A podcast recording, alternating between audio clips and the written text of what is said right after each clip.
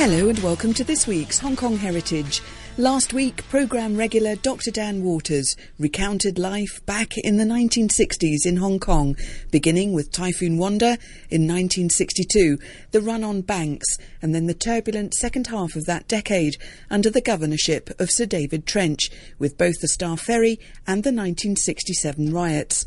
In this week's programme, Dr. Waters reflects on those times and how the riots did lead to social changes in Hong Kong. In early 1966, I said to myself, Well, I've been in Hong Kong for well over a decade. I ought to try and go to China. So I applied for a uh, visa to go to China, and this took a long time. And during the summer holidays, I was called into the education department and they said, well, your visa has been uh, approved and uh, you can go to China, but we must warn you, if you go, you are on your own. Uh, it's up to you. We can't give you any protection. And I said, yes, that's all right. But then it was almost at the end of the summer holidays. And so I thought to myself, well, I've got to go and uh, start teaching again. So anyway, uh, I said, well, I will go at Christmas.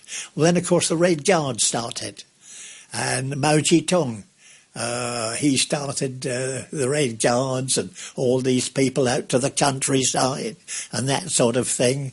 Well, all this was going on, and yet, in spite of that, we still got our pigs coming through from China for pork, and we still got vegetables just the same. So, uh, really, they looked after us pretty well. There were so many changes brought about during David Trench's time. I mean, for example, uh, in those days, we didn't have minibuses in the early days. And during the riots, uh, most of the tram drivers and people and bus drivers, they were mostly communists, so they went on strike. And we hadn't got transportation. And then all of a sudden appeared from the new territories what they call Julong Chair. This was pig crate car, big crate cars and they brought them in from the new territories where they were legal, where they could use them, and they started using them as minibuses. In the new territories, they could use them, and they could use them for carting pigs and uh, things around like that. So they were more vans, were they? They were more vans, working vans, but they could also have people in as well mm-hmm. to take them from the villages. In two years' time, we had these more or less minibuses all over the place, and the government said, well, what are we going to do? And the answer was, well, if you can't beat them, you join them. Mm. So they legalised minibuses after that. They legalised them, and we've had them ever since. Plus, presumably, rickshaws at that time? We had rickshaws, and they were not really frowned upon. I can remember again in the 60s, we came back off leave, Vera and I, and we were living in a hotel just behind the uh, Peninsula Hotel. And every morning I wanted to cross over to go to the uh, institute, and there was a there was a rickshaw there, and I used to get in the rickshaw, and I used to pull the cover up and sort of look over the top when it was raining hard. And uh, the old chap got to know me quite well. It was a ridiculous price. I used to pay 50 cents to go from the, that hotel to the Star Ferry. They were gradually phased out. But it was the same as the sedan chairs when I came. We had sedan chairs up until 1959, 1960. There was half a dozen in Wyndham Street.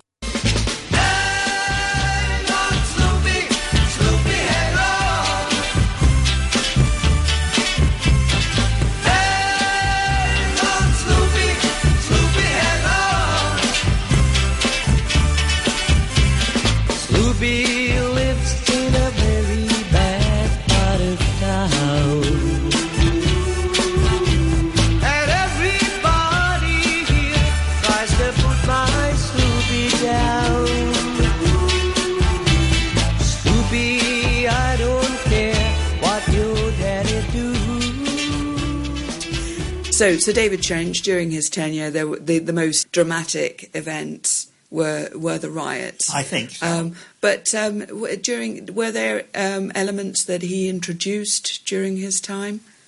Well, certainly, uh, after the riots, people realised the 66 Star Ferry riots and also the 67, it wasn't purely political, the 67.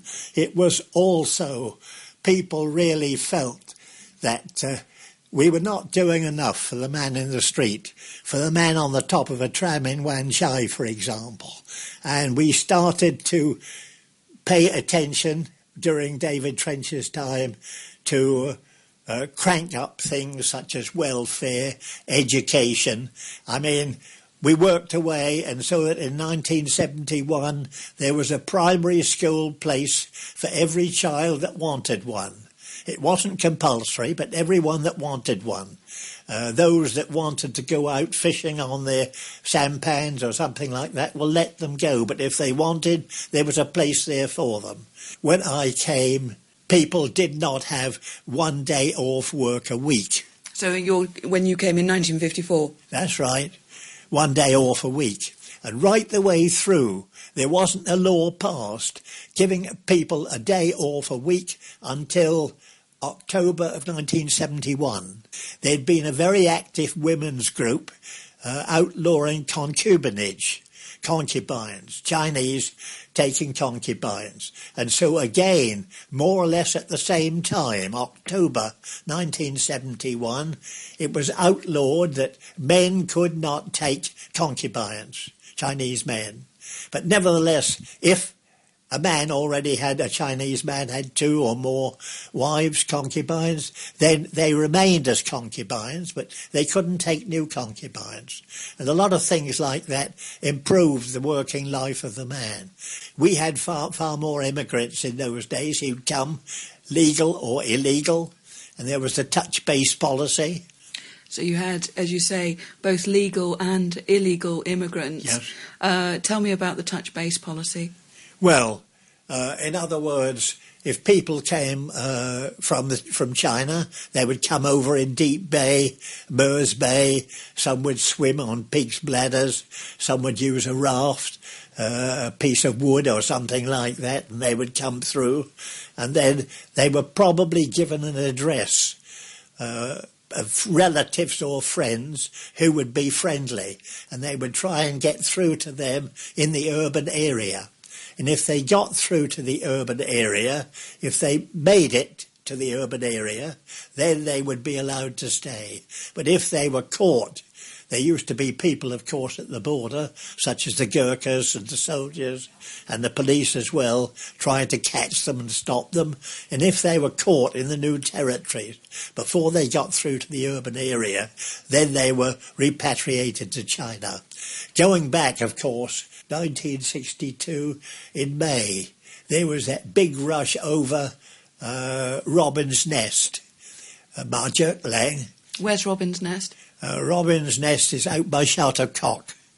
And there was a whole crowd of people coming. They reckon that about 100,000 tried to come through in uh, a time of six weeks. It was, it was strange because, I mean, China was trying to stop people coming through to Hong Kong, and then all of a sudden they lifted the restrictions, and the guards more or less said, "Okay, if you want to, where you go," and they were ushered through to uh, Hong Kong, and then afterwards many of them were caught, and they were sent back uh, to China.